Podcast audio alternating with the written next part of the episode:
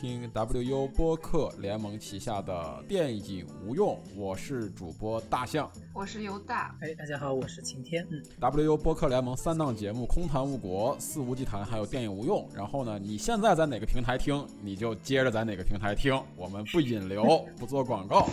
啊，想要与我们沟通，你自然有办法。如果你真的很想沟通，你可以听我们之前的节目，就知道如何沟通。从上一期开始，我们已经不再做这段广告了。好了，废话说完了，我们直接 切入到今天这期节目。看到标题好简短，知道啊？好简短，对，以后会更简短。我们今天要聊的就是这个无依之地，哎，无依之地。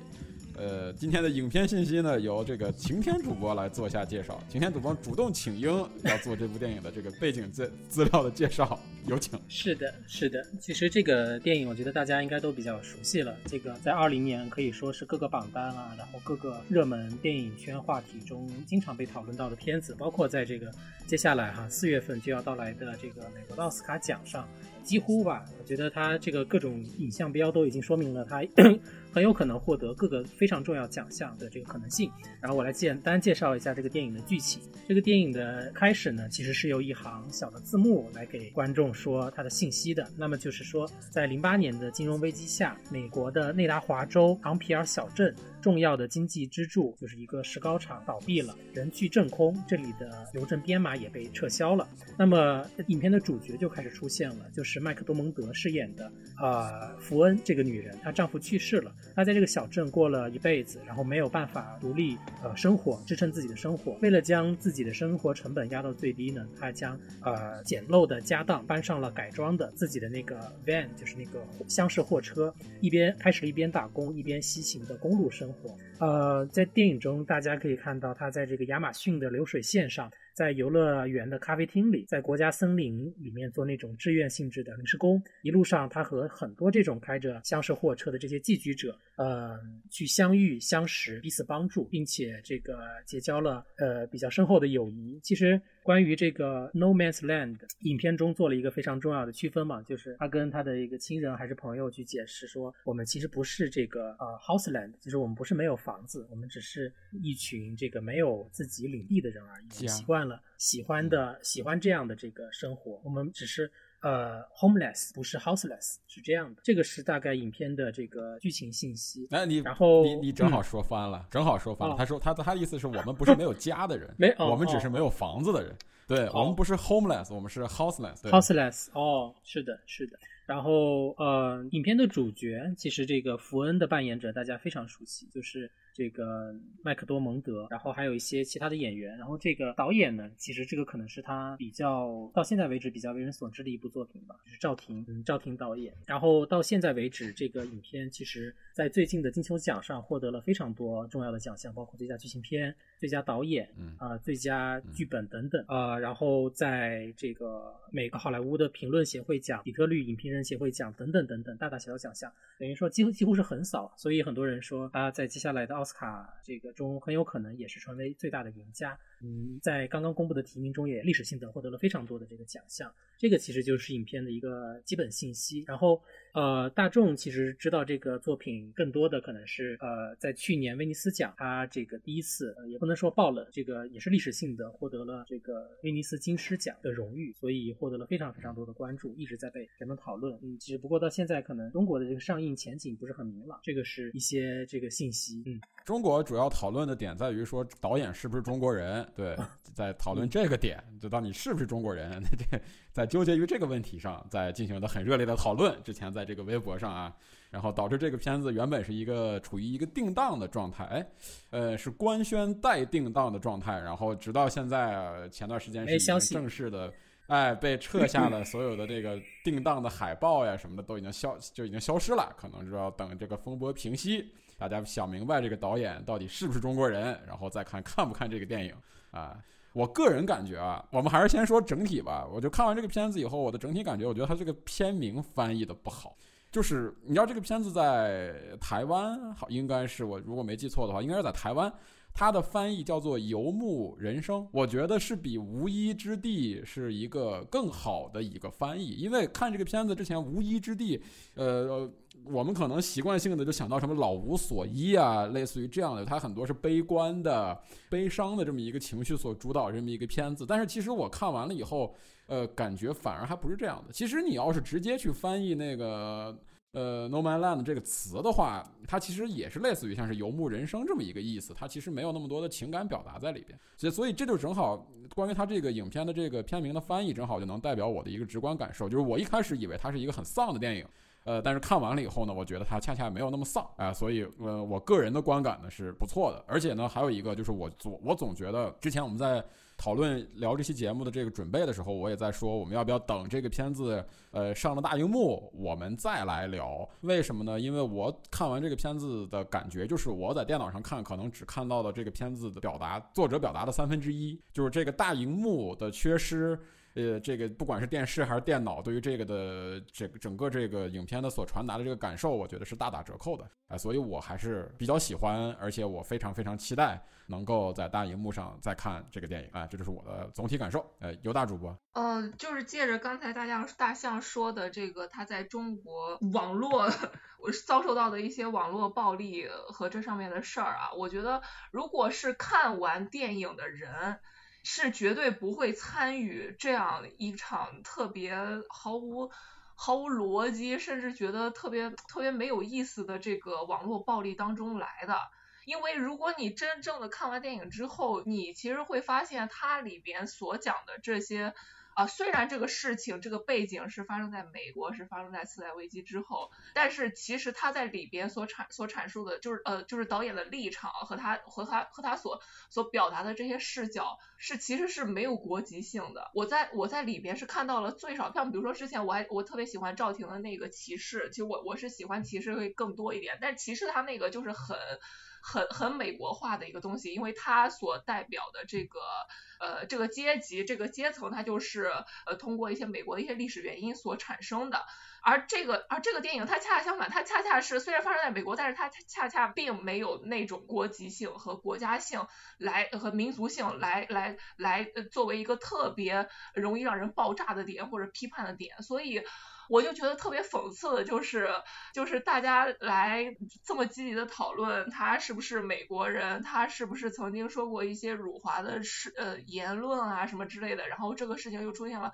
很多的反转，这个事情跟他这个电影本身，或者说呃赵婷想要通过这个电影想表达的一些东西本身没有任何关系，我就觉得。我就觉得这个是，其实其实首先这个行为我觉得就是挺难得的，因为你你你本来就有自自身就有一个呃比较复杂的一个身份认知，就是在外人看来可能是一个比较复杂身份认知，他可能在赵赵婷眼中他并不觉得他自己有很困难的身份认知，但是他却关注到了关注到了就是以点带面以小见大，关注到了一些共通性的东西，就这个东西其实是特别特别迷人的，或者说是特别难得的，而。而我们却是在狭隘的民族主义主义中把这样的东西给给抹去了，给扼杀掉了。所以我觉得很难得又很可惜，这个是我看完这个电影之后特别特别特别特别难过的一点吧。就是如果抛开电影之外来讲，当然电影层面我是觉得非常喜我我不能说我现在已经有点到非常喜欢的这种程度了。其实我之前是不是特别。特别特别喜欢的，但是因为我刚开始第一遍看的时候，我觉得有点有点白开水的那种感觉，但是后来我我就是在看了第二遍之后，我是觉得他那种呃克制和隐忍呃这样的镜头是很打动我的。当然了，除了有一些有一些可能比会会比较比较指向性、批判性一点的那些镜头，我们后面可以可以再聊之外，这样的镜头不多，但是他的那些克制、隐忍和那些其实还是向往着一些普通。工人的那些美好的东西的这样的一个表达，我觉得是很难得的。嗯，呃，因为我们接下来的讨论可能都会会聚焦于电影本身了，我觉得也是把可能刚刚大象说的这些话题，我也想说一下我的观点，就是呃，我们看这个《无依之地》是在一个什么样的环境下看？其实今年我觉得奥斯卡是一个非常引人注目的一届吧，因为今年这个华语电影参与的程度非常多。就是我们想一想啊，呃，其实呃，这个《无依之地》是由一位这个中国导演拍的。然后剩下呢？你看，呃，花木兰她获得了这个最佳服装设计和最佳视觉效果两个奖项的提名。然后呢，在两千零二年之后的十八年，然后我们中国电影又一次入围了，现在叫这个最佳国际影片，就是《少年的你》。然后之前呢，这个《阳光普照》是入围了这个大名单。啊，然后还有这个有还有一个电影，我其实也是最近搞翻译的时候才知道的，叫《飞奔去月球》，是一个动画片，然后它入了这个最佳动画长片。所以今年这个华语电影，我觉得从这个方面来说还是挺多的，就是。在奥斯卡的范围内，然后我们这个内地提交的夺冠就没有进入到这个最后的，好像名单都没有入，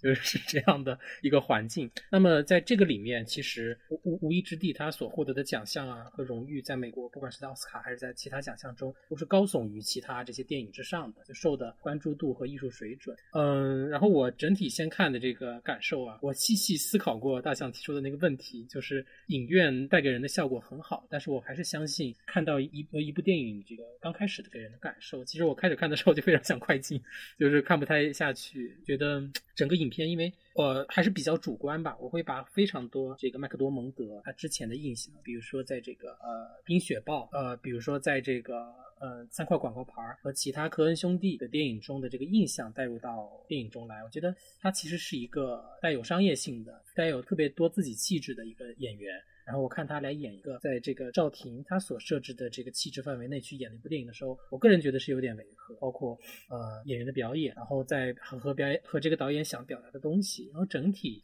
看下来觉得没有太多的新意的话，我后面会慢慢一条一条去说吧。这是我整体的一个感受，就是觉得节奏也很慢，嗯，没有太多的新意，没有特别多的能够唤起共鸣的东西，嗯。然后刚刚犹大主播说的那一段就是国际上的共通性，我刚刚。你说完之后，我也在思考，可能我的认知还是要等到后面去看第二遍、第三遍。但是现在是我一个比较真实的一个感受吧，和第一观感。嗯嗯。那我们今天是先缺点呢，还是先优点呢？先优点。我觉得，要不我们就就定不要定调了吧，嗯，对吧？容易被喷，我跟你说。没事儿，我觉得这个就不怕被喷。我首先，我个人呢，我先说吧，我觉得《无依之地》注定不是一个。很多人都会喜欢的电影，虽然说可能它是很多人都会知道的一部电影，因为种种原因吧。呃，这个片子我可以预想，就算在国内上映了，它的口碑或者它的评分也不会很高。对，两方面，一方面呢是觉得你这个关于你这个之前的言论，导致呢我肯定要给你怒刷一星，这样的人呢是百分之百会存在的，而且大量存在，这是我们无法阻挡的。二呢，还有一部分呢，就是很多人呢会。呃，抱着是一个看一个影史神作，对吧？你看他今年的这个拿奖的这个趋势，摧枯拉朽，对吧？又是金狮，又是奥斯卡，又是金球，仿佛就是艺术商业双丰收。哎，可能很多人会又是嗯麦克多蒙德的这个这么大的一个大女主的一个戏，所以很多人可能会被这些东西吸引到电影院里边。但是呢，这个片子的主题，包括它的表现形式，包括赵婷一贯的这个电影的这个拍摄手法，这并不是一部适合所有人的电影。可能对于美国的一些普通的老百姓或者观众，他会从这个电影里边有很多嗯切身的感受呀、体验呀什么的，这个也有可能。但是对于我们来说，我觉得虽然说像犹大刚才说的那一点，我觉得说的非常好。他虽然说他探讨的东西是非常宏大的，是关于整个可以说是全人类都能感同身受的。但是呢，这个里边还有很大的，确实是有很多的文化壁垒在里边的。啊，所以说我觉得这期节目不会被喷，因为这个电影呢注定不会像是扎克施耐德版《正义联盟》那样的 变成二零二零年的一个神作，对不对？二零二零年唯一的神作。你看我理你吗？好，我先 得录这个节目，得录四个小时的电影都看了，对，不录不录节目，这个说说不过去。啊，首先啊，我觉得就是大家我看完以后啊，调侃的说啊，我觉得无一之地就是赵婷对我们中华人民中国二零二零年全面脱贫的一部献礼片。拍什么呀？拍的是美国的低端人口在水深火热的生活，为中国全面建设小康社会献礼啊！这样一部电影你都不引进，我觉得你说不过去，对不对？实打实的献礼片啊！就是我还是刚才那个感感受啊，就是无论喜欢与否呢，我都希望给这个电影一个大荧幕的机会，因为首先，我觉得在摄影这方面来讲，它有很多那种特别低光照的摄影，因为这次这个摄影师好像还是赵婷的男朋友，她男朋友，嗯，对吧？嗯，哎，是她男朋友，他们应该是合作了。之前我我没有仔细从第一部开始吧，骑士，对，就是哥哥唱歌那一部开始。呃，骑士应该也是他的摄影，对对对对对对，到后来对，因为其实当时当时看骑士的时候，其实他的摄影就给我留下了非常深的印象。就是我不知道你们俩记不记得，就其实骑士也有一段非常好、非拍的非常棒的那一段那种低光照的那个摄影，就是他们，呃，男主角刚从医院回到家以后，跟他几个那个牛仔的朋友晚上在一个山上点着篝火，弹着吉他唱歌那一段，然后互相讲他们这些人的变化呀，这些人的故事，也是一个低光照。就这次我觉得他把这块的优点发挥到了非常大，就是他这个低光照的摄影以及整个这个画面的那个呈现。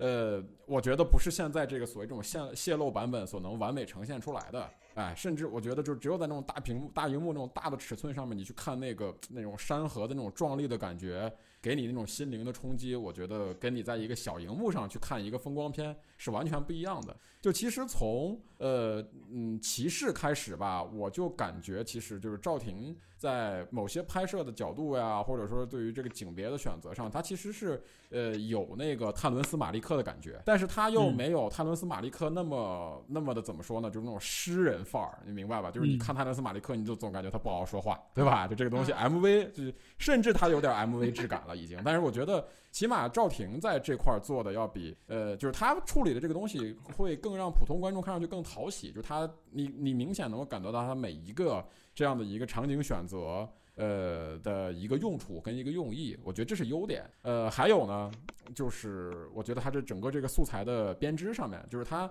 有些素材的组织，它组织方式它特别像纪录片。就比如说，他到了那个房车营地，大家一起就是每个人在，其实他们就每个人在讲自己的事儿嘛，就是我以前是一个怎么样的，对吧？啊，退伍老兵呀，或者我以前有房子呀，我老公怎么样呀？我老公后来得了什么病去世呀？我的房子因为怎么怎么样的原因被政府收回啊，或者如何如何？就那一段，其实你看他那种拍法上呢，又没有太多的表情感表意上的太多的导演的介入，它就像一种纪录片。就是你那看那段，感觉就就特别像是一个呃，走进了一个这种记录，走进了这么一个房车营地，然后去拍那么里边一个一个人讲述自己的生活，包括里边那些人的那个人物状态什么的都特别对。可能也是因为这个片子本身不就是改编自一个那个非虚构写作的一本书嘛？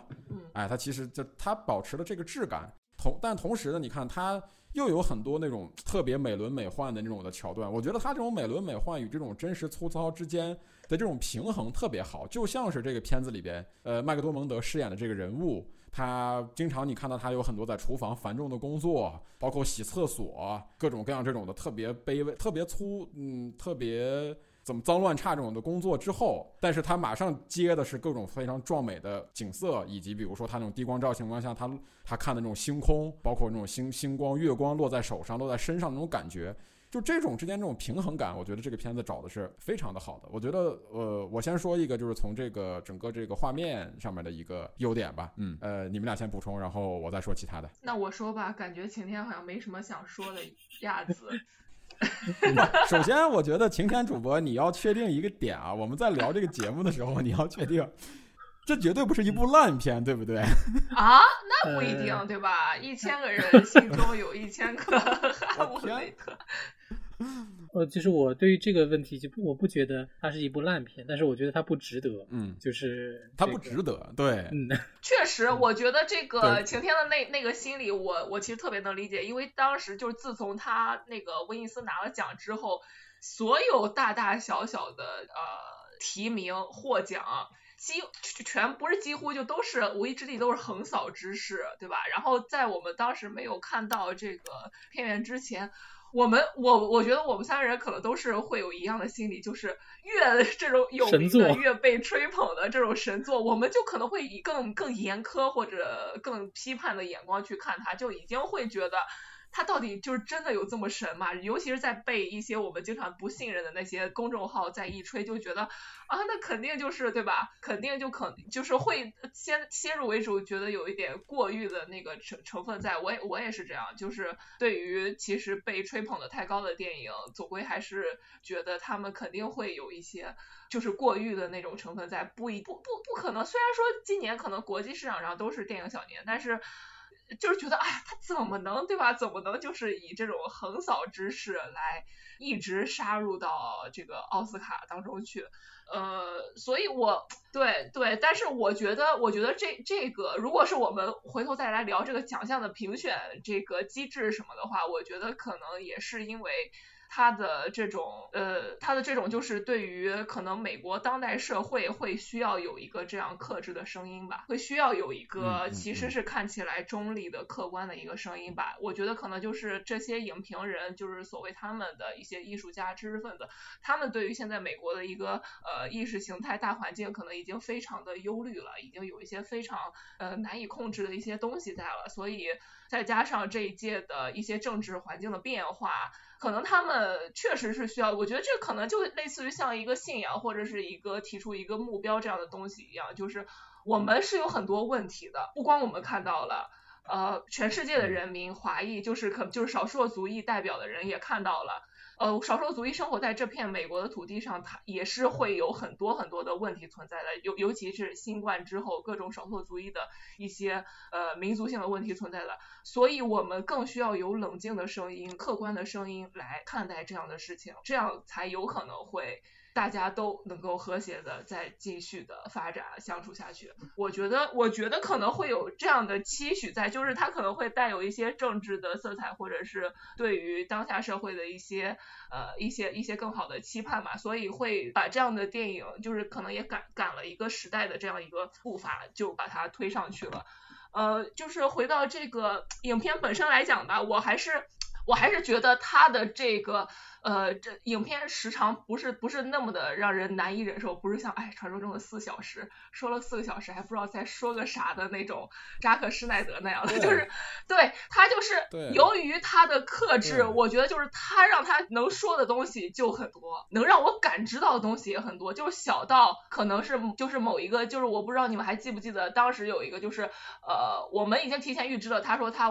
大概还有六七个月的一个存活时间，一个得了癌症的一个一个老人，然后他他其实其实呃在他身上，我是在这个影片中看到了就是人生中最温暖的一个瞬间。就是他在和那个麦克多蒙的对话的时候，第一次他们在对话的时候，他就讲我是为什么要踏入这样的旅程。我还有大概六七个月的时间，但是我觉得我的人生特别美好。你想想，他都已经已经就是说白了，如果用我们现在的一个物质评判标准来讲的话，他的那个房车很小，然后他呃他睡觉的时候也也也会还会经常被邻居给给洗脑。对，而且就是那个人物塑造还有还有点有意思的一点，就是他本来是一个。他出场的时候，他不是那么一个招人喜爱的，不是一个很友善的，他不是说对对对，对，不是说一个那种邻家的一个老老奶奶那样的过来，他开始出来以后开始找事儿，你感觉是一个事儿逼，对吧？那种社区老大爷，就是那种感觉是那种 pain the ass 的，就是那种狠角色的那样的，对。然后，然后就是说，他说你能帮我忙吗？什么的，没看到我在睡觉嘛？就是特，然后，然后，然后他在呃后来他们俩在对话的时候，他就讲到，他说我的人生，我觉得我的人生已经特别圆满了，我特别想最后回到拉斯维加斯，呃，因为我如果在临终之前，我想到的就是呃，我看到了一片瀑布，然后有燕子飞过。就是那那那那一瞬间，真的是那全篇最戳中我的地方，就是这儿，就是就是你很难想象一个已经生活在这样的情况下的人，然后已经知道自己还有半年时间存活的一个癌症的老太太，她身边没有其他人，但是她回顾她整个一生，她还会觉得。自己是自己的人生非常美好，非常圆满。你会，所以你你就是看到这样的很明显的一个反差和对比的时候，你就会你就会觉得呃自己现在所面临的这些事情什么的就都不是事儿，就是他还是有一些特别积极、美好、向上的那种东西在的。而且他当时在表达这些事情的时候，就一如他整个在电影中的一个风格一样，他都是就是朴实无华的，像小桥流水一般的，就是把苦难也好，或者是呃美。美好、乐观也好，都这样一一的展现给你，然后让你就是在，就像你的人生一样，就是你的人生其实并没有什么呃太大的波澜，可能只是平平无奇的过一生，但是它总会有一些能够让你值得难忘或者是记忆的回忆所存在的。呃，这这个是我觉得是他在一个相当冷峻的一个这个电影中里边。散发的那种特别特别温馨美好的这一部分，然后其他的其他方面，我觉得就是呃对于，其实你说他对于当下社会没有批判吗？他也是，他其实也是有批判的，但是他的这个角度，我觉得就非常的隐忍和克制。就比如说，可能就是几个镜头，就是在一个特，在那个那个那个，就他们那个房车俱乐部，就是就是麦克多姆的第二次找到工作的那个房车俱乐部那里，他和他的那个好朋友。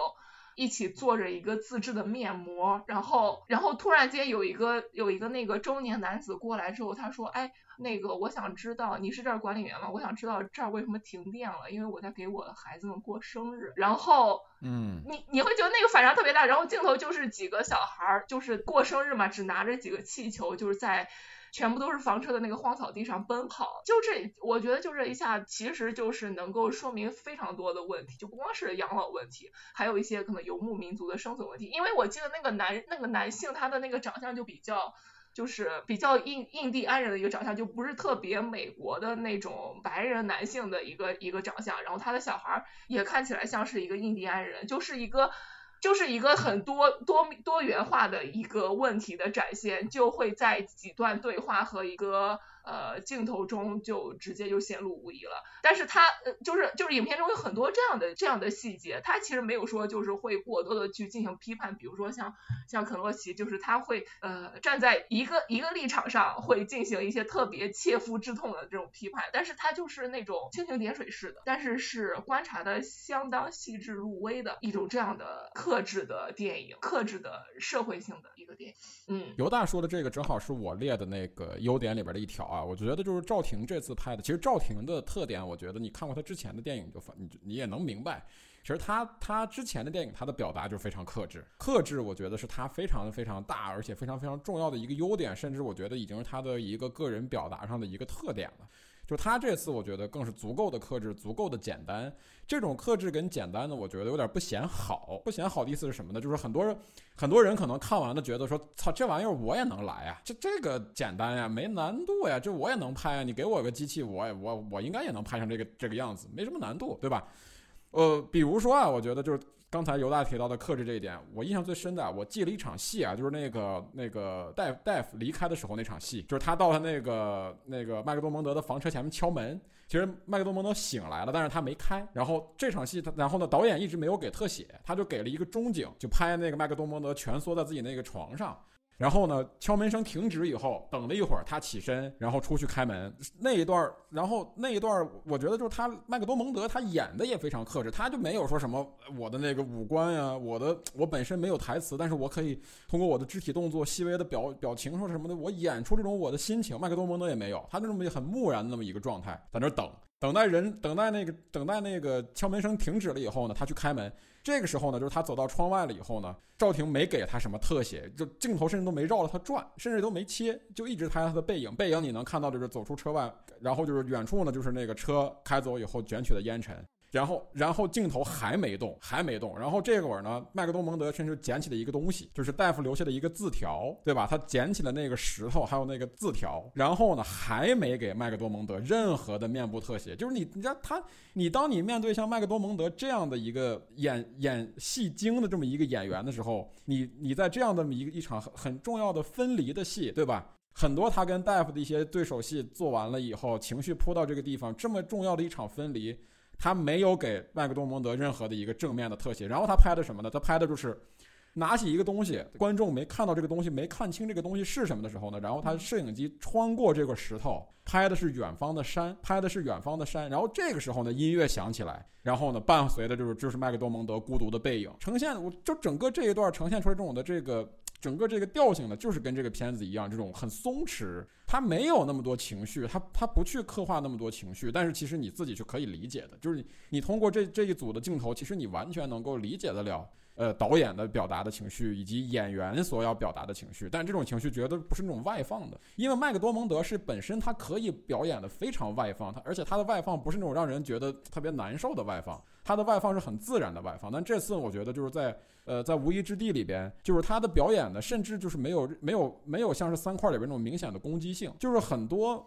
非常非常细微的表情，或者是一个含着眼泪的眼睛，就已经把一个迷茫的、坚强的、脆弱的、倔强的一个女性角色给演绎出来了。我觉得还有那一段，还有一个比较动人的，就是那个她在超市里边说出那句特别著名的台词嘛，就是“我不是无家可归，我是没有房子可住”。然后和小女孩就开始朗诵莎士比亚的那个诗句。就其实那一段，你就明显能感觉到这个人的复杂性，他不是那么简单的一个所谓说红脖子呀。或者说如何如何的，对吧？他的整个这个人物的塑造，我觉得也是非常成功的。就是他是通过前面以及后面，他回到了他姐姐家，哎，妹妹家，跟那些跟那些人的相处的时候，他把这个人物给写圆满的。哎，我觉得这个都特别好。然后以及就是他呃短暂的那个家庭生活之后，突然决定要早早晨醒来以后就离开，就他的那个情感冲击，我觉得在这个地方表现的特别好。他情感冲击不是因为别的。他是看到那个大夫的那个车胎扁了，我不知道你们有没有印象。他去跟大夫说说你的车胎扁了，然后大夫在那儿逗自己的孙子，然后他就忽然说：“我操，你车胎扁了呀！”就这个事儿太严重了。对于对于他们这种的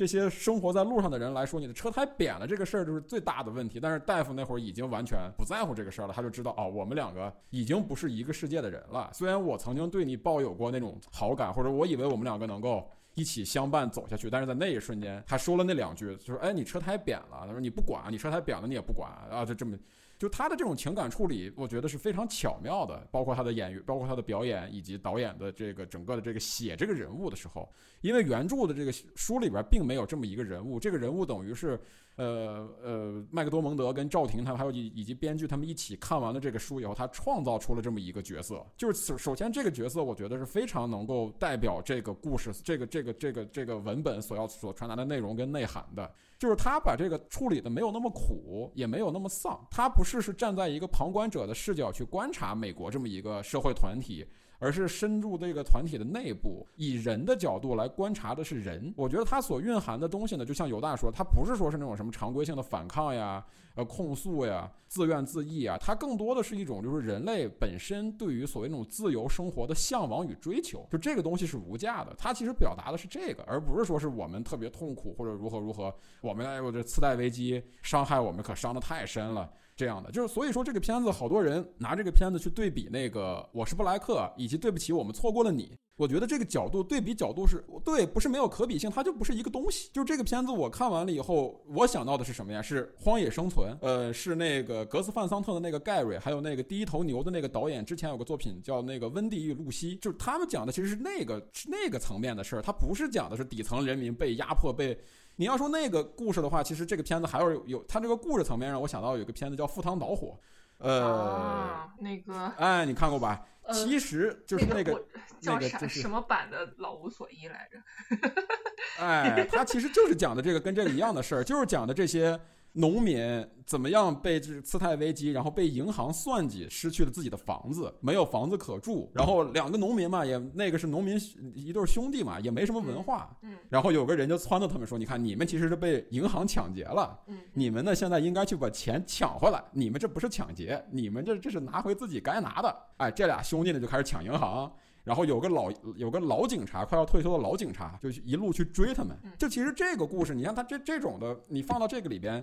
他的这种的讽刺性呀，包括这种的这这种的这种这种对于这个。呃，资本主义这种丑恶嘴脸的揭示已经就到头了，我觉得在在各种层面上来说，所以说我觉得赵婷这次聪明的聪明的点在于说，他借了这么一个故事的外壳，但他并没有去表达说是类似于像我是布莱克呀，对不起，我们错过了你那样的对什么资本呀，对什么这种经济的体的控诉有没有呢？也有，但是他呢表达的蜻蜓点水，而不在于重点，就是他也表达了很多，比如说咱们在那个亚马逊工厂，对吧？那种季节性工厂就在冬天、圣诞节那个期间，这帮人去忙。而且呢，你看他们里边也说了什么容易受伤呀，这这那那的。但是他没有在很多的去把这个侧重点表达在这儿。我觉得这是一个优点，这是这个片子的一个很大的一个优点，就是你知道取舍，你知道要，你知道你自己要的是什么。我觉得这种取舍呢，反而成为了这个无依之地在美国口碑这么好的一个原因，就是因为之前那套东西。控诉这个控诉那个，大家其实已经看的太多了。这个呢，它等于从另外一个角度，你表面上去控诉，但其实你看完了以后能获得的更多。我觉得这是一个非常大的一个优点。嗯嗯，我我我要适时的喷一下，来这个抑制一下你们的夸夸赞。对，我觉得第一个这个先先从那个也不是说优点吧，两个感受。你们刚刚说细节嘛，第一个刚刚尤大说的那个，就是那个老太太给他拍摄的那段视频嘛，就是在那个石崖上那个燕子飞出来的那个视频，那个我觉得也是能够让我体会到一点温暖的一些细节。第二个小的细节，我看完电影以后印象深刻的哈，是就是我呢一直在路上感觉到那个男人对于这个麦克多蒙德的好感，就是从这个刚开始的认识啊、对视啊，包括到。后面邀请到他家，但是他又去离开。就有个小的细节是，就是当那个男人开始靠近麦克多蒙德，并且并且想对他展示出好意的时候，然后他想帮这个麦克多蒙德去弄他的那个盘子嘛，纸箱中的盘子，然后一拿起来，那个盘子全部都掉到地上。就我觉得那个细节其实很真实，就是我们觉得生活中也有很多这种小的细节，比如说你去超市买个东西，然后塑料袋儿那个把手断了，就这种你很想去给别人温暖和帮助，但是你看后面那个麦克多蒙德的那个反应，其实是非常冷漠的，就是你不要再靠近我了，行不行？就是这样的一种感感受。这两个细节我体会的很深，但是我我想反驳和提供另外一个思考的，就是还是我觉得这个电影它还是说碰了巧吧，他是从一个。我我可能没有那么深的角度，我个人还是觉得他是以麦克多蒙德这个人呃的个人视角去拍的电影，就是或者说的更大一点，其实就是这一帮这个游牧民族、游牧人生他们的这个群体，而电影更多其实是这个女主的角度去出发拍摄完成的。嗯，其实我们还是看今年的奥斯卡，曼克还是从这个好莱坞的历史来去谈，然后米纳里其实是在讲什么呢？讲八十年代这样的一个少数族裔，而且我其实一直觉得那个形象哈，就是米那个史蒂史蒂芬源，他。就一直他一直戴着那个红帽子，我感觉其实是意有所指的，就是他的这个装束。对，然后他讲的这个背景，嗯，就是他们来美国奋斗。对。然后那个无依之地又是讲的美国的低端人口，就是他其实就是不管怎么讲吧，不管不管怎么讲，所以就是赵赵婷到现在还没有甩护照，他其实就是间谍是吧？四八。嗯。嗯，是的，对。就是不管怎么讲，我觉得每每每一年，其实奥斯卡它还是有倾向性的。就是前两前几年前前五年那段时期，其实还是在一个这个反反对这个种族歧视的环境下去完成的表述。就那么多黑人电影啊，绿皮书啊，月光男孩。就近两年，就是就是应该是去年奥斯卡它推推出了一个促进这个多元化的政策。这个里面有一些什么条款呢？其实这个新闻现在还可以看到，就是大概的意思啊，就是说在二零二二年这这个时间段左右，这个。演员、电影主题、叙事方面，就一定要有，就是电影中的主角一定要有一个人，至少一个人是代表。这个亚裔、西裔、拉丁裔、黑人裔的这样的安排，然后在这个创意和项目团队中，在这个进入这个行业的准入和机遇当中等等，还有这个观众拓展方面，其实都是在偏向于这个少数族裔这个方面去进行的。包括像柏林电影节，不是都宣布了，我们就不再设最佳男主角奖项和最佳女主角奖项，就合称为表演奖，取消性。所以我觉得，嗯，对这个《无意之地》，它其实还是在这样的一个嗯环境下去赶巧了，它所引起的反应真的不像一九年。说小丑获奖，哎，我们说这个 DC 漫改的电影也能获奖吗？结果出来其实大多数还是好评嘛，还是觉得他其实就是做出了这样的一个贡献。但是到了今年，可能个个人，我个人感觉就是他真的没有那么值，所以这个是一个我的感受吧，就是他其只不过是从少数族裔或者说女性权益，还有这个社会所促进的、所提倡的这样的一个风向中找到了一个切入点。我刚刚大象说的那一点啊，就是说你们说的隐忍的表达，恰恰在我来看是缺点。其实我觉得他没有找到一个呃，他到底是。想展现风光，还是说去探讨社会问题？我可能就是真的有点片面，我还真的觉得这种电影不如像《遗愿 清单》。或者是那种风格化的电影更让我印象深刻，这个是我的一个观点吧，嗯，就是这么去探探讨，嗯嗯嗯。我刚才突然想到一个一个问题啊，就是因为说到零工经济嘛，我就想到了之前我们聊过的那个，对不起，我们错过了你啊什么的，呃，我们当时在那个电影里就是夸肯德基老爷子一辈子为无产阶级那个。斗士吧，无产阶级斗士，劳苦大众。对对对，他呃，我我们当时欣赏他的，就是说他会不断的去探索，想要去找到一些呃解决社会问题的方法或者是角度，就是有这种探索精神。但是实际上，如果是用这个角度来看的话，无之地说了这么多问题，说了这么多现象啊，什么医保问题啊，然后养老问题啊，这个少数族裔啊，什么游牧问题啊，什么什么呃问题说了很多，然后他也是没有说有一个或者是方向性或者是指代性的一个个一个方向，就是就是会提供人去参考、试图解答这样的问题的东西在。有啊，但是他为什么还会让你去加拿大？让你去加拿大死嘛？这加拿大风景好呀，死在加拿大 舒适。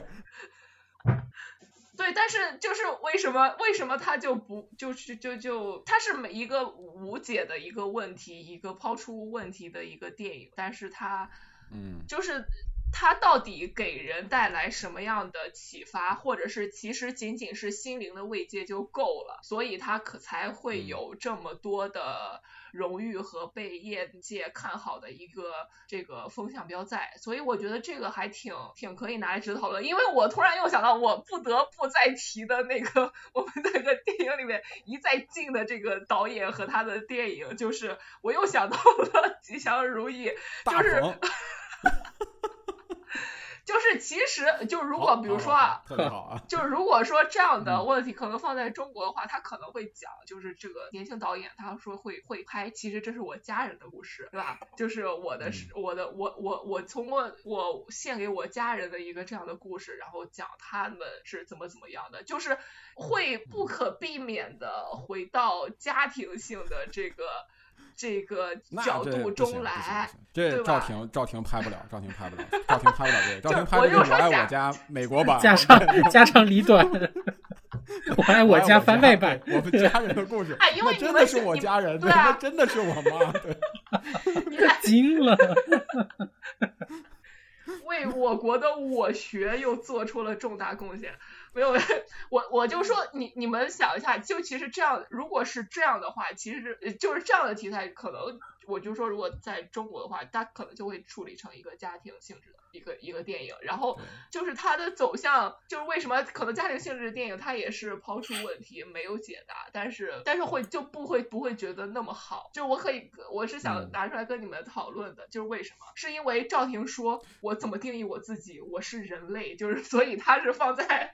放在一个就是人类的角度，就是很宏大的一个角度。我不，我不是女性，我不是中国人，我不是美国人，我也不是谁谁谁的女儿，谁谁谁的怎么怎么样的。我是人类，放在人类的角度讲，它就会变得更崇高吗？就这个角度，其实我觉得你放在以前来讲的话，就是我们嗯往回退十年二十年啊，就在当年那个地球村的这个时代来讲的话，你说哎，我不是任何一个对吧？我是人类，这个问这个角度是没有问题的。你现在你。任何人面对采访的时候说出我是人类，就是你普通人的话，大家会觉得你其实是傻逼。如果你是名人的话，名人的话，大家会觉得你是在逃脱，你是在推脱责任。就是其实我们严肃的在讨论这个问题的话，就是其实我们这是这是中国，我我觉得应该不只是中国影迷的一个问题，就是我们老要在这种，尤其面对像赵婷这样的创作者的时候。不管是音乐人还是电影人，我们总想在他的作品里边去找这种的所谓的东方的根以及文化的认同。这个这个这个这个东西，我觉得就是一个伪命题，就是一个其实就是一个伪命题，就是我们的一种，我觉得甚至就可以是一种文文化不自信。就是我想在你你的东西里边找到属于我的。你看你这个东西牛逼啊！这个东西牛逼不是因为你牛逼，是因为我们中华文化牛逼。对吧？这个东西不是来源于你啊。虽然说你是一个美国导演，但是你看我在你的骑士里边找到了一种中国道家的精神，中国文化牛逼。就是说，这其实是一种变相的一种文化输出。就是我特别想输出，但是我又没法输出，对吧？就是你真像我们刚才说的那种，那你赵婷下一步拍什么？你就可以拍跟像大鹏学嘛，你拍个伪记录，你回到中国找妈，你找和平女士、贾志国、贾志新，我到底是谁？我是贾玲玲还是我是赵婷，对吧？惊了，纪录片是我爱我家。对对对对，就是那 开风景。富明老人去世了，你富明老人去世了，赵婷作为养女回国为富明老人奔丧，可别编了。贾玲玲，我到底是谁？我是中国人还是美国人？和平，你是不是我的妈妈？对吧？这个太牛逼了，对吧？直接大鹏不存在，对不对？吉祥如意，我爱我家嘛。第一部叫我爱，第二部叫我家。特别牛 逼！这个，我爱我家。对，都等要结束以后，我爱我家。对，没没毛病。对，就是你还在讨论这个问题，我觉得就就其实就挺没意思的。就关于你赵婷到底是不是一个中国导演，你到底是还是美国导演？我觉得就是我特别同，就是你说什么赵婷说我是人类，这个大家觉得我操太装逼了。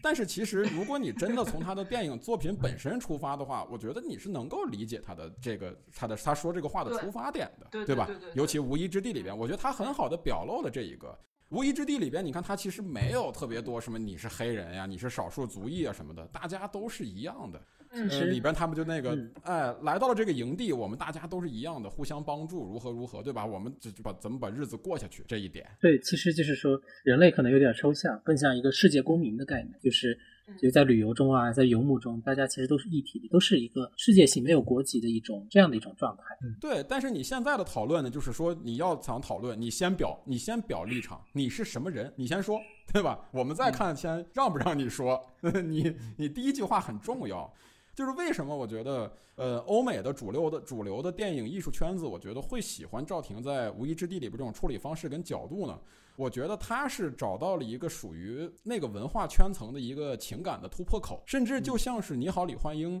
找到了这个大大陆这个贺岁档的这个情感缺失这么一个突破口是一样的。因为你像你以前在贺岁档你是看不到情感的，贺岁贺岁档是不需要情感的，贺岁档贺贺岁档需要需要爆炸需要无脑搞笑，需要妖魔鬼怪，需要特效，但是不需要情感。需要对吧？为什么李焕英这次，哎，为什么李焕英爆了呢？因为李焕英找到了这个情感的缺失。我觉得赵婷在这部电影里边所呈现那种观念呢，是兼具形而上的概念以及形而下的这种生活的。它展示了一种次贷危机以后的一种生活，但是却没有呈现出那种破口大骂的控诉，反而是非常轻盈的找到了人与自然和谐相处以这么一个落点。他可以说是把这种伤痛给诗意化了，但是并没有弱化。就是因为好莱坞过去的这几年破口大骂的这种东西太多了，就差直接骂了，对吧？对吧？就怕这这你艾伦索金那就已经是骂了，对，那就已经是已经已经是明着骂哎，了。好像是，所以说呃就是我我就插一句，就是一说到艾伦索金，好像今年就是最后的 BP，就是好像说还不一定是这个无一之地。目前来讲，芝加哥七君子跟他算是齐头并进。嗯，对对对嗯，我觉得就这个这个片子里边所呈现那种的，就是文艺老年的那种最后的倔强，就是我没房子，我没家人，但是我呢，我想我想死在能看得见迷路的一一个小一个小一个小船里，就是我我什么都没有，但是却在某个时间、某个地方、某个瞬间，我仿佛拥有了这个世界上的一切。就这种感觉呢，它很虚，但是呢，现在是很多的，我觉得是很多的人，呃，他们他们心里所欠缺的，以及他们所急需的，他们需要找到这么一个温暖的这么一个停靠的一个精神上的一个港湾，让自己能够放松下来。所以你往小了说呢，我觉得你可以把它理解成一种是是一种所谓一种阿 Q 精神，对吧？它其实是一种阿 Q 精神，我就我也不要了，我也不追求了，对吧？但是往大了说呢，就是其实就是王家卫拍《一代宗师》的时候那句话，你可以说这是这就是见自己、见天地、见众生，就是那个对于对那个三个阶段，其实就是这样的。我觉得他就是精准的找到了这么一个。就是他在今年，我们说到颁奖这个事儿的话，颁奖绝对不是大家都众众所周知，颁奖不是靠电影的好坏来评判这个奖项的归属的，它里边有很多复杂的东西，呃，你的这个这个这个这个这个这个跑这些通告呀、公关呀，甚至呢，包括就是天时地利人和。我觉得今年为什么《无依之地》能够在口碑上形成这么一个角层面呢？它其实就是天时地利人和，它都占了。电影小年没什么片子，然后现在美国的这个政政局的这个改变，川普下台以后，电影人对于这个空窗期了，没得骂了，对吧？那已经走了，不能再骂了。表达什么？下一步我们要往哪个方向走？这个社会整个这个整个这个世界现在呃政治经济在不断的分崩离析，但是艺术家们、电影人们想要想想想通过电影这种艺术手段，能够把这个世界的把它拉回到一起，怎么怎么来展现，对吧？我觉得这个是一个综合性就。为什么就是无依之地获得这么多奖项，并不意味着就无依之地就比什么爱尔兰人呀。呃，比什么罗马呀，呃，这些都要好，你不能这么评判。它只不过是更适合，它只不过是在今年的这个情况下，它脱颖而出了。对，包括你看那个威尼斯，它去年其实也没有那么多，不像之前嘛，竞争那么激烈，可能就是那什么《亲爱的同志》。呃之类的这种的片子，然后受关注的稍微会多一点。它其实很多片子我们都后来也没有引起后续的一些持续性的一些这个关注，对吧？所以我觉得这就是一个天时地利，以及还有啥，还有人和。最重要的还有一方面，大家别忘了，赵婷的现在正在制作的后期的一部电影是谁呀？是漫威的《永恒族》，就是《永恒族》要预示的就是漫威的这个第三阶段，呃，一个重要的一个大事件的一个展示，对吧？你对于漫威来说，我们阴谋论一下，对于漫威来说，我选择了赵婷这么一部导演，呃，这么一个导演来来作为这么重要的一部电影的一个制作者，那他如果如果如果说他现在金球奖、奥斯卡奖、威尼斯金狮奖都都能够。拿到拿得到的话，那我这个电影的水平跟我能够拿得出手的这个就完全不一样，甚至我能我能够在颁奖季下一个颁奖季安身立命的资本。就跟我当年跟漫威当年在黑豹的时候又不可同日而语了。就这是一个拿奖这个东西是一个非常非常复杂的生意，我觉得就不要拿这个奖来作为这个电影好坏的一个唯一评判。也不是说他拿这么多奖他就是神作，对吧？哎，我说这么多，当然说一个缺点，我觉得，呃，这个片子的音乐，呃，第一次看的时候，第一次看的时候我觉得还可以，哎，跟这个画面配合的不错。但是第二次看的时候，我觉得一铺的太多，二有点平庸，缺乏想象力，这是我觉得是最大的一个一个问题。它其实可以做得更好一点，就这个真的是是有点让我觉得有点遗憾的一个问题所在了。嗯嗯。你还是没有讲我刚才说的那个问题啊，就是你没没有讨论，就是就是他为什么没有没有给出答案，但是但是却能够。觉得还挺不错的一个电影，就不会让别人反感。我觉得就是我刚才说了一个，他其实我觉得他不是没有，他是他是换了一个换了种方式，就是哎，你觉得这个东西现在怎么办？我们的生活现在走到这个层面，对吧？呃，有这么多的问题，怎么解决呢？赵婷说：“别解决，解决问题干嘛？解决问题不要忽视问题，我们上路换一种生活方式，对不对？这不是你唯一的选择，这是这是你人生有众多的选择。也许到最后，你最美的不是你这个，就像它里边那展示了几种房产经济嘛。呃，你看它里边那是你看就他那个妹妹的朋友那一群人，哎，就感觉是那种成功人士，哎，我们怎么着还能再再把房子卖给更多的人呀？如何如何的。”啊，他里边你看，他最后，这你不要再解决，你们还要卖房子呀？就这个东西没有意义，对吧？他最后你看，他完全放下，他连自己的那个，他不是有之前是有一个小仓库嘛？他把家里边那些东西放在小仓库，最后他小仓库也不要了，就完全告别了我之前那种回忆，就是我现在走向走向这种新的生活。他我觉得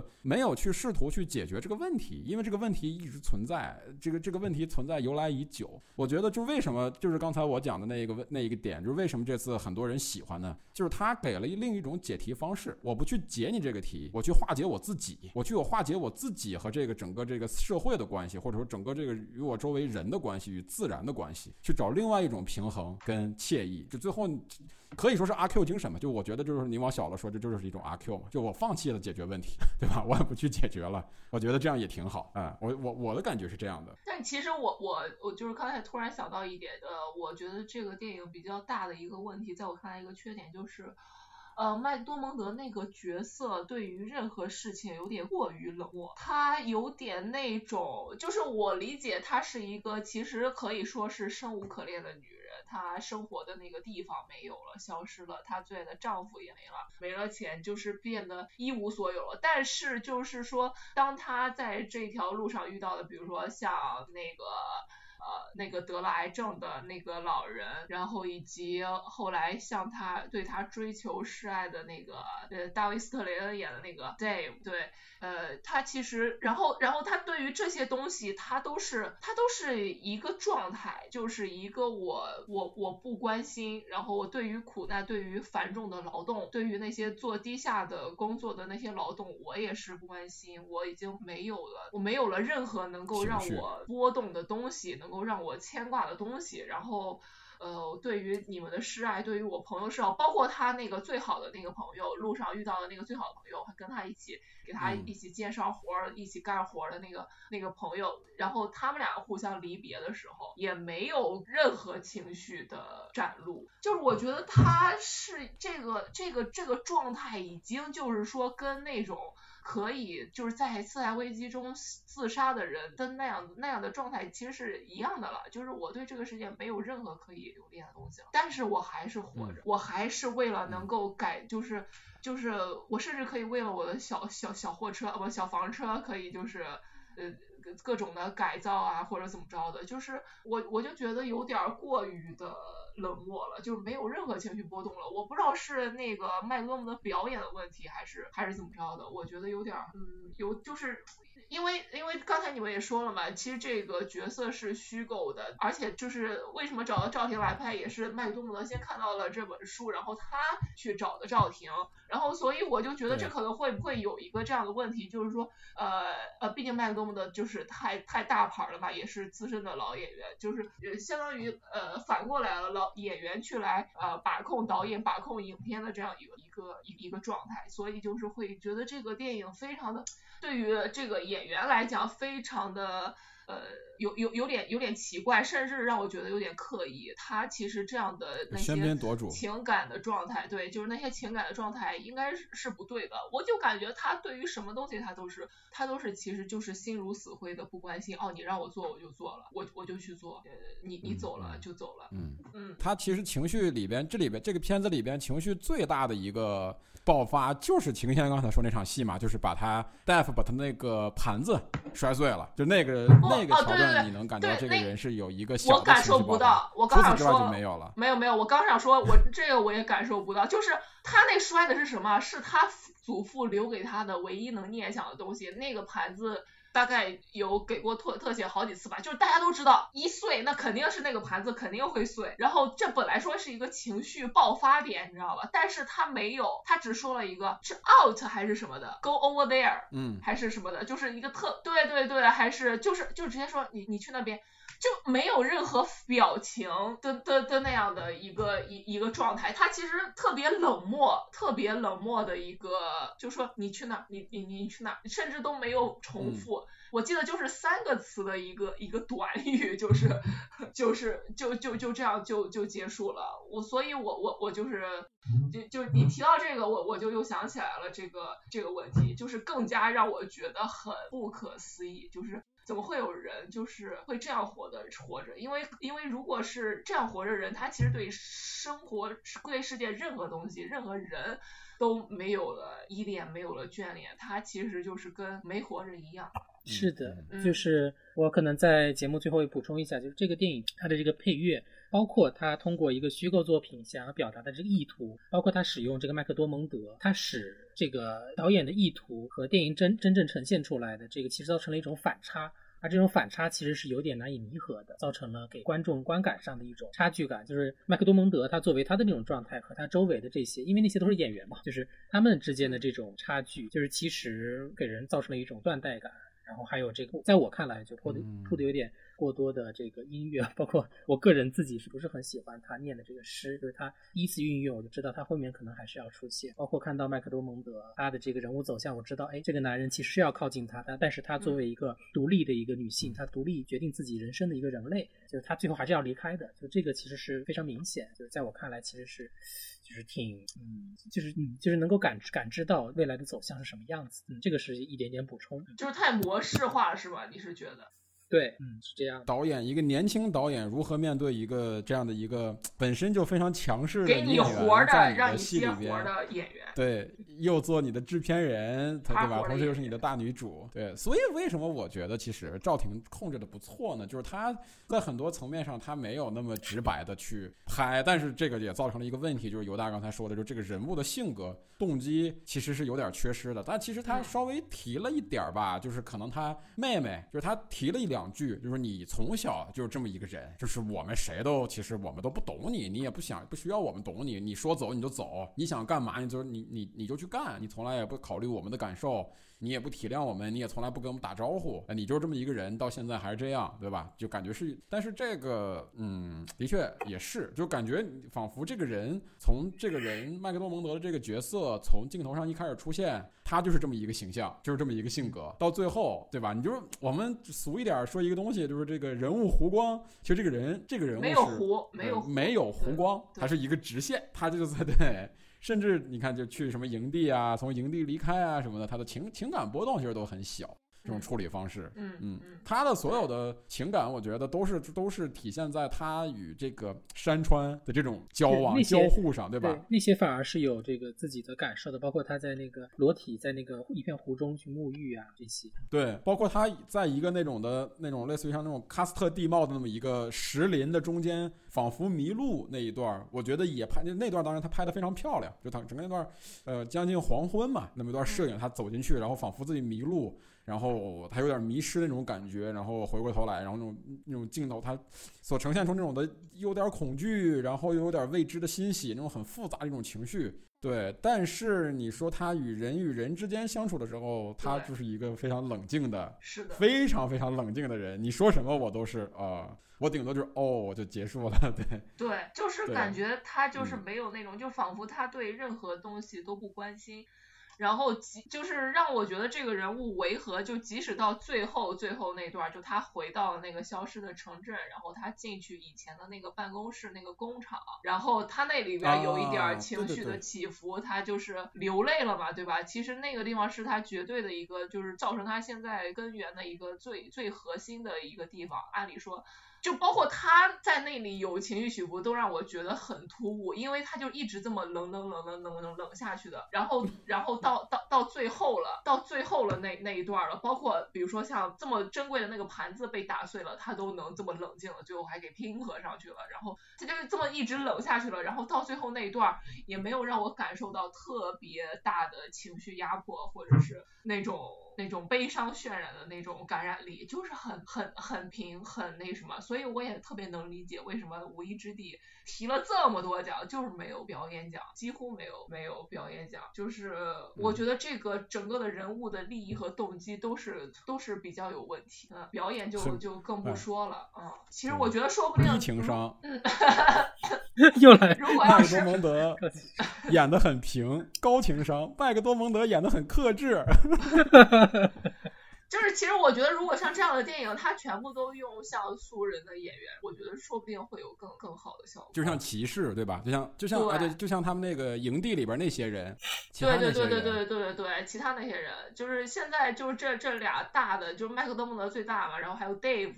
呃，大卫斯特雷恩就是他们两个人其实有，嗯，我不知道，我觉得可能，我觉得还是这个女主的问题会比较大。就是我觉得如果要是都是素人演员的话，她可能接近的表演的那个感觉会更真实。你想麦克多蒙德，哇塞，他吃过啥苦啊？年少成名，嫁给名导演，就是一路走来就是顺的不行。你让他去感受这样的一个不悲不喜、不忧不愁，就对世界没有任何感情。丧失了一切的这样的一个女人，我觉得很很难很难，就是因为这个东西它其实不是有什么表演性的技巧可能会有的，就是如果是技巧派方法派的话，那他肯定完全可以胜任，对吧？就是像三块广告牌那样的啊，他妈他妈的砸警察局就这样的，就就这种这种张力的这种表演，他肯定是或者说是看到了一条一头小鹿那一段，对吧？那种忽然冒出那种的母性的东西，对。对对对，反正对我就觉得这个人物就是首先就是很有点问题，然后然后就是还有就是表演比较这个缺点，缺点比较比较大。嗯嗯，就其实你看表演，麦克多蒙德除了那个三块广告牌，那我们就不说了啊，那就已经是被各种的认可了。其实还有一个挺推荐的，就是他之前呃演了一个迷你剧，叫那个奥利弗基特里奇。啊，对对对，哎，对对，三集对，那个演的特哎，反正很少，三三集还是四集来着？对，那个其实它里边的表演就非常非常非常的厉害，它里边演的那个角色，对吧？嗯，好像就是在那个三块广告牌拿了那个之后，就是之前我好像记得是之前，记不太这这个确实是记不太清楚，因为我记得那个剧是挺早的一个剧吧？啊，三块广告牌也挺早了，好多年。三口炮一七年，一七年，嗯，其实还好，哎，其实还好，对啊，对，行吧，我觉得那我们关于这个无依之地，就还有什么要补充的吗？打破国界看电影 没有了，我就是不要，哎，我真的觉得。嗯，就是网上对于那些的讨论，就就是你会哎觉得太魔幻了，太讽刺了。讨论这些问题的人都是他们绝对是没有看过这个电影的人。我还是说，就我节目刚开始说那句话，如果你看过这个电影的话，你就不会会有这样荒谬问题的去讨论、去引战、去骂战、一边倒的，就会感受到。感受到他就是他说我是人类这话就是真的是不带装逼的，就是就是就是就是就是真真真我的那种那种感觉，所以呃哎对，就是漂亮国加油，金鸡百花加油，嗯对，还是希望能在大荧幕上能够看看一看。嗯，我们觉得我反正我个人啊，我个人是在乎电影更比在乎国家国籍要多的，对吧？所以我觉得。呃，讨论这种问题的人，或者说在他们他们他们觉得可能在他们的认知里边，电影不重要。但是这个这个对每个人的这个每个人的成长经历以及对事情的认知不一样，这个是很很很正常的。我也没不是要求大家都要跟我们一样，对吧？但是但是，请你们也别要求我跟你们一样，对吧？你们可以不看电影，这是这是你的个人选择。但是就是这也是我们的个人选择。就像赵婷说自己是人类，这也是他的个人选择。嗯，还是希望能够在中国大荧幕上，就算我们看不到无一之地，我还是想在大荧幕上看看永恒族，对不对？漫威永恒族，不期待吗？不期待永恒族吗？我觉得就是我我想象不出来他拍永恒族会拍成什么样，但是我可以想象的是，呃，出来的一定是漫威出来的东西，就是你 安上哪个导演都行，反正就是我漫我。不是说了吗？漫威在看人方面确实有一套，对吧？他在当年选选赵婷的时候，对吧？也没有也没想到赵玲赵婷后来能带来这么大全球性的话题性，还有能横扫这么多的奖，对吧？漫威现在就是乐着了，得着了。我赵婷哪怕挂一监制，挂一名我都行，就是赵婷就是代笔，你知道吧？就是导演赵婷，然后就是其实其实是其他另外一个导演完全拍的一个一个作品，这都行啊。这不就是漫威？一向的丑恶嘴脸嘛，所以就是我觉得不要不要用赵婷来导演的《永恒族》来放到他的电影序列里边去去来讨论他的。前两前两天我们在我们在聊一个问题，就是我跟另外两个哥们儿在私底下聊一个问题，就说这 这 对，一说你说这不靠谱的，我都知道是谁了。猛子又猛，就是我们在聊时候，你看，如果因为赵婷的这个缘故，永恒族失去了中国大陆这么最重要的一个营收市场，漫威怎么办？然后我说，其实这个东西也很好解决，就是你现在漫威马上把赵婷开除，然后请贾玲回来重新剪辑永恒族。啥呀？对，就是出来的肯定还是同样的东西。只不过导演的名字换了，就这样没了。那，永恒族里面会有很多黑场，会有很多黑场转场。对，有可能。这个，哎，这个我也能剪，抖音里边就可以剪。就拍的跟那个这个《生活大爆炸》似的，就那种感觉。就是电影电影剪辑技法非常质朴和节制，高情商，高情商，影评人对。哎，行吧，我希望就是怎么讲呢？还是退一万步讲吧，就还是希望，这比如说他在奥斯卡，我希望他在奥斯卡上能取得好成绩，就因为取得好成绩以后，可能会刺激的这个这个这个这个登陆院线嘛，可能会更多的人去，可能更更有机会。如果他要是在奥斯卡上不温不火，嗯，颗粒无收什么的，可能。这个这个这个院线的这个看不到，就有可能就看不到了。这我还是比较希望能够在大荧幕上，呃，重重新看一下这部作品吧。呃，我还是比较期待的。嗯，我刚才突然想起来，就是网上说的那些人啊，就是我我现在可能觉得，就是这个电影几乎可能就是上映的这个希望可能也比较渺茫。如果这个电影我们看不到，结果我们后来在中国的市场上看到了永恒族，然后你不觉得这个事儿就是从里到外大不是就是从里到外所有人就都是最虚伪的人？呃，对对，大家现在都骂的就是啊，你什么人在这里呃，当年辱华，现在又又要来中国上映，再赚中国人的钱。不是，就是这不是焦呃论点的 焦点之一嘛，对吧？我觉得很有可能会发生我刚才说的这样的事情，就是大家就都是，对，就是就是其实就是在做最虚伪的人，然后是，唉。就是哎，别说了，这个世界烂透了，我就是 别说了，我以后就 对 world 就那个 sucks 就变成变成麦克多蒙德这样的，我对所有一切都不关心，就是嗯，我只关，心然后你也想开一个房车，对对对，然后你也想开一个房车，对，但是后来发现房车不能上高速，对，然后我我要买的话，我就想买那个不让，就他们房车展里边的那个超级豪华的，带他妈洗衣机、烘干机的那个。然后你发现房车十五年强制报废，你当时你觉得自己老了，但是还没等你报废，你的车就被报废了，不是，我觉得这那就在真的是真的无一之六地了。十岁就他妈吊销驾照了，就是，嗯，对对，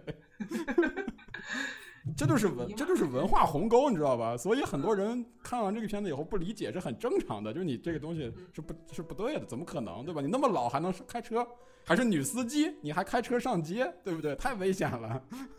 期待见到这么不说了虚伪的中国网民吧。嗯，看你对，期待永恒族，看看永恒族，看报永恒族啊！我们到时候录节目，好不好？好不好？你看我理你。DC 那个什么扎克施奈德那个你自己录吧啊，单口，单口单口晴。天可以看一下，晴天我不会看的，你可以今看一下。天不要看，不会看的。你看我会理你吗？超级就是 浪费时间。